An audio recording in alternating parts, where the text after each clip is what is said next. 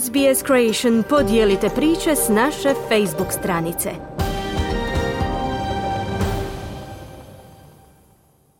Za radio SBS Ana Solomon govorimo o stigmi koja prevladava oko perinatalne tjeskobe i depresije. Nakon rođenja sina Hendriksa, Katie No se suočila s perinatalnom depresijom, no kaže da je snalaženje u roditeljstvu pored kulturnih očekivanja njezine vijetnamske obitelji bilo i suviše izazovno za nju. Uh, culture of heritage, which is Vietnamese. And then so once I became a parent, it just hit me Tijekom godina nisam baš dolazila u dodir sa kulturom svojeg vjetnamskog nasljeđa i onda kada sam postala majka, vrlo brzo sam se suočila s tim. Bilo je to veliko iznenađenje jer su postojale određene norme koje zapravo nisam očekivala, prisjeća se No, koja kaže da su je upravo te kulturne norme natjerale da se izloži velikom pritisku. So for example, in Asian cultures it's there's a, a period of confinement, which means that you um, you stay at home for a month. Primjerice, u azijskim kulturama postoji razdoblje mirovanja, što znači da ostajete kod kuće mjesec dana i u tom razdoblju postoje stvari koje možete i ne možete raditi. To su neke vrlo smiješne norme, poput nemogućnosti pranja kose, zatim zabrana konzumiranja jako slane hrane te nošenje čarapa i šešira u kući. Sve mi je to zvučalo stvarno absurdno i nadamnom se vršio pritisak da u velikoj mjeri usvojim te prakse, kazala je no. U Ketinoj kulturi poštivanje starijih članova zajednice je od ključnog značaja. I found like a lot of Greeks, Lebanese, uh, it's, it's all very similar. There's this similar cultural expectations. Shvatila sam da primjerice Grci i Libanonci slijede slične norme. U tim kulturama postoje slična kulturološka očekivanja te pritisak, no ti ljudi ne žele o tome razgovarati jer ne žele da ih se proziva zbog nepoštivanja svojih roditelja ili obitelji, zaključila je no. Upravo sve navedeno u kombinaciji s hormonalnim poremećajima te manjkom sna je doprinijelo razvoju perinatalne depresije kod Keti. U Australiji svaka peta nova majka te svaki deseti novi otac će se suočiti s perinatalnom depresijom ili tjeskobom. Ovo mentalno stanje može utjecati na roditelje od razdoblja začeća do jedne godine nakon poroda. Arabella Gibson je direktorica zaklade Gidget. Ona kaže da još uvijek oko tog stanja prevladava velika stigma. We know that when mums and dads have a baby, for most families they see it as a really joyful and, and exciting time ahead. Svjesni smo toga da se kod većine novih obitelji javlja doza uzbuđenja i iskrene sreće zbog dolaska novog djeteta. No jednako tako nam je poznato i da to vrijeme može biti iznimno izazovno za nove roditelje.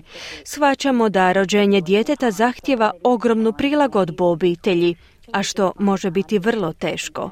Dakle, postoji određena doza stigme koja vlada po tom pitanju, jer ljudi pretpostavljaju da bi to vrijeme trebalo biti vrijeme radosti. Pa kada se suoče s poteškoćama, ljudi često o tome ne žele govoriti te se ustručavaju tražiti pomoć, istaknula je Gibson. Doktorica Yvonne Luxford je direktorica Centra za perinatalno zdravlje ona kaže da stigma koja vlada oko potrebe za traženje pomoći može biti dodatno opterećena kulturnim normama. It may be surrounded by stigma in your culture to even admit to having a mental health issue or being able to discuss that mental health issue.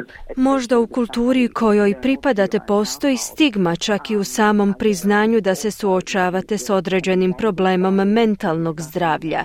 Možda niste u mogućnosti raspravljati po tom pitanju, posebice s nekim tko ne pripada užem krugu obitelji. No i pored toga postoje drugi dodatni problemi. Možda se suočavate s jezičnim preprekama prilikom pokušaja stupanja u razgovor o tome što vam se događa. Usto imate i određenu medijsku sliku koja se nameće novim majkama, sliku savršene majke. Sve žene to žele biti i ako to ne osjećaju, neke nove majke mogu biti pod dojmom da su neuspješne, pojašnjava Luxford, dodavši da bi mogli postojati sukobi u stavovima i uvjerenjima između prve generacije useljenika i njihove djece, koja pripadaju drugoj generaciji. And I've spoken to many women from different cultures. Razgovarala sam s puno žena iz različitih kultura koje se srame razgovarati o tom pitanju čak i s vlastitim majkama jer smatraju da su njihove majke prolazile kroz iznimno teška razdoblja poput izbjeglištva i prilagodbe novoj kulturi te novom jeziku izjavila je Luxford naglašavajući da mnoštvo izvora stoji na raspolaganju svima kojima su potrebni. Možete razgovarati s vašim liječnikom opće prakse koji će vam pripisati plan za očuvanje mentalnog zdravlja, a to znači da ćete dobiti pristup uslugama zaklade Gidget, a ujedno ćete tijekom nekoliko tjedana ostvariti pravo na psihologa ili socijalnog radnika, a što je sjajna njega licem u lice i neke druge usluge će vam postati dostupne, primjerice i usluge našeg centra za perinatalno zdravlje, gdje pružamo savjetovanje preko telefona, ali i grupna savjetovanja. Neki ljudi će možda morati posjetiti psihijatra koji će im možda pripisati neke lijekove.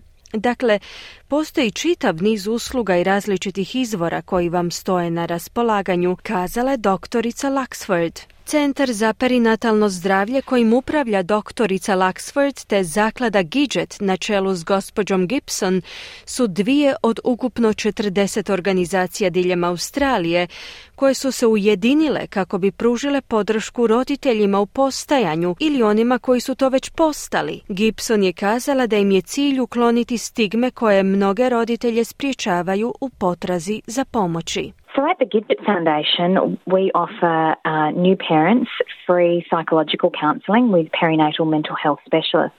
U zakladi Gidget novim roditeljima pružamo besplatno psihološko savjetovanje sa specijalistima za perinatalno zdravlje. Svakako, neki od tih liječnika su u mogućnosti sporazumijevati se na više različitih jezika, no imamo i besplatnu uslugu prevoditelja, navela Gibson. Doktorica Laxford je na posljedku uputila savjet svima onima koji se suočavaju s teškim razdobljem. Seek help. Um, absolutely. Talk to, talk to a friend, but also seek help. Re- reach out to uh, one of the services that are listed on our website Potražite pomoć, svakako razgovarajte s prijateljima, no nemojte se ustručavati zatražiti pomoć. Obratite se jednoj od svih ovih službi koje su izlistane na našoj internetskoj stranici ili pak vašem liječniku.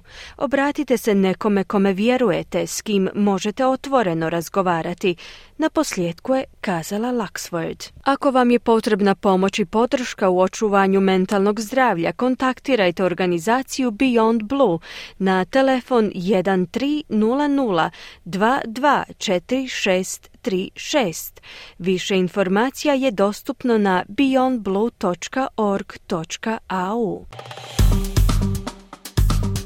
Kliknite like, podijelite, pratite SBS Creation na Facebooku.